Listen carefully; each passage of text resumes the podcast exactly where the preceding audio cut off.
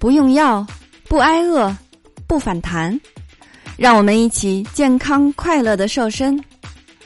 Hello，大家好，我是你的健康瘦身顾问海波。今天我们来说一说减少热量的几个饮食细节。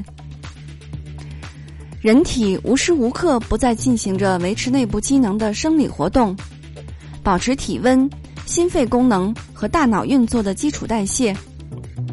而这种基础代谢自然是需要热量的。除此之外，我们的肌肉活动同样也是需要热量。热量是以卡路里（简称卡）为单位的。在生活中，每个人所需的热量会因为个体以及劳动强度、年龄大小、气候变化、体型、体重以及健康状况等而有所差别。但是，一般而言，要想不损害健康，每个人一天至少需要摄取一千千卡的热量。但是，一旦你摄取的热量过多而无法被消耗，那么这些热量也就会转化成为脂肪，在你体内储存起来。如此一来呢，发胖也就在所难免了。若想减肥，必须合理的控制和计算自己每天摄取热量的多少。在保证基本营养的基础上，尽量减少热量的摄入。但是，很多朋友在健康减肥的过程当中，往往只关注所摄取食物本身所含有的热量，而忽视食物加工的方式对菜肴所产生热量的影响。事实上，同样的原料，经过不同的烹饪方式之后，其所含热量的多少也变得前后不同了。若经过不合理的加工，热量低的食物也会转变成热量高的食品，导致减肥的失败。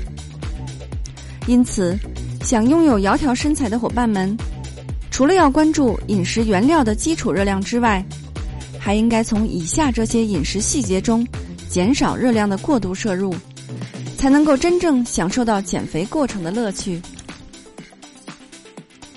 第一。做菜的时候不要先放油。一般人都会认为，清炒素菜无疑是个减少热量摄入的低脂的饮食方法。但是，对于某些蔬菜，例如像茄子、蘑菇、青菜来说，它们本身就是能够吸取大量的油脂的。所以呢，如果要减肥而又必须吃这些蔬菜的时候，不妨先用清水煮一下这些蔬菜。然后再以少量的花生油或橄榄油和其他热量较低的调料拌一下。在这里，我们还是要纠正一个错误的观念，即认为像橄榄油、茶油等富含不饱和脂肪酸的植物油是不会令人发胖的。殊不知，不管是猪油、牛油等动物油，还是像花生油、豆油、橄榄油、茶油。葵花籽油等普通烹饪时所用的植物油，都含有基本相同的热量，即每一克油中含有的热量大约为九千卡。那植物油之所以为大家所推崇，其真正的原因是因为其不含有胆固醇，而是含有丰富的不饱和脂肪酸。不饱和脂肪酸的作用，大家或多或少都知道，在促进胆固醇的分解和排泄。降低血胆固醇以及对心血管系统的防治方面具有一定的作用，所以从热量摄取的角度来说，无论是哪种油都是高能量的食物，摄取的过多都会导致肥胖的。第二，尽量使用厚底煎锅。烹饪食物的时候，我们尽量选用底部宽厚的煎锅。因为这样的锅在烹饪的时候，锅底接触到的火的面积很大，即使油用的很少，食物也能够均匀受热，很快就被炒熟。第三，做肉食的时候，肉先用水焯一焯。这个习惯大家可能都很少会有，但是对于想减肥的伙伴们来说，炒肉前用热水将切成段儿或者丁的肉先焯一下。可以去掉肉中含有的部分的油脂，无疑呢也就降低了肉中所含有的大大量的热量，在我们满足口感的同时，也达到了减肥的效果。第四，做做烧烤食物的时候，用烤架来烤肉或者鱼。烤肉架会有网洞，因此那些被烤出的油脂会经由网洞而流失，降低肉或者鱼中的热量。有数据表明，一百克一百克牛肉分别经过油锅和烤肉架烤之后，所含有的热量分别是一百七十九千卡和一百二十五千卡。因此，想吃烧烤又不想身材走样的朋友们，不妨尝试一下。第五，油炸食物的外衣尽量要薄，这是因为用于外衣的面包粉越薄，吸收的油脂就会越少，而用碾米机碾出来的粒状面包粉便可以达到此种效果。除此之外呢，我们也可以将吃剩的面包。用面包机或者磨磨粉机碾碎成粒状来进行这种外衣的制作。第五、第六，用醋来调味。食醋味道酸，不会使食物产生热量，但是能够使食物的味道变重。所以在调制沙拉酱的时候，不妨用食醋与酱油混合调制。另外。也可以用食醋代替大酱和辣椒酱来拌凉凉拌蔬菜。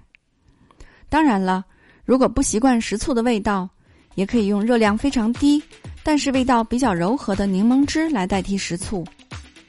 这样制作的食物味道也会更加清淡和爽口。第七，稀释你的果汁。市售的瓶装果汁里糖分非常丰富，热量自然也就很高了。所以，想要喝果汁补充水分或者营养元素，不妨尝试用开水或者其他无糖的茶水来冲淡果汁，既解了馋，又不影响减肥。第八，要缩短烹饪时间，在将食物做熟的前提下，烹饪所用的时间越短，食物的营养流失也就越少。此外，这样做也不需要太多的油脂。糖就可以让食物有滋有味，所以掌握好美食烹饪的时间，也是在饮食中需要修炼和把握的细节之一哦。第九，选择合适的调料。各种调料所含热量的多少是千差万别的，所以呢，在选择调料的时候，一定要分外的慎重。一般来说，中餐和日餐的调料热量都比较低。味道还比较浓烈，因此呢是不错的选择。第十，用蜂蜜全部或部分代替白糖。白糖的热量高已经是众所周知的事实了，而相比较而言，具有同样甜度效果的蜂蜜的热量只是白糖的一半都不到。所以，就算是想吃俗称减肥杀手的蛋糕的时候，用蜂蜜代替白糖。也不会再让你在减肥的同时。第十一，用不粘锅来煎鸡蛋。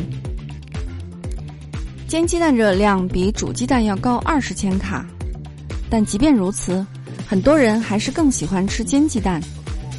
而用不粘锅以不放油的方式煎鸡蛋，无疑可以降低热量的摄入。如果没有不粘锅，也可以在锅内放入油之后，用餐巾纸擦拭。这样热量的摄入也会更降低了。那以上所讲的这些呢，都是在食物的制作和摄取过程中需要注意的一些小细节。更多的还要等待朋友们自己去发掘和总结。良好的饮食习惯不仅仅可以帮助我们拥有苗条的身材，也会让我们的生活充满了健康和乐趣。所以，何乐而不为呢？好的，在今天节目的最后，海波要送给大家一份大礼——三日瘦身食谱。想要领取食谱的伙伴们，可以关注公众号来搜索“海波健康课堂”领取哦。那这份食谱跟随海波十几年的时间，三天就可以减重约四点五公斤。不过这只是帮助小伙伴们应个急。比如说，你马上要参加一个重要的活动，在我们瘦下来的同时不损害健康。如果你想轻松愉快的边吃边瘦还不反弹，还是要关注我们的节目和公众号，让营养师帮你健康瘦身。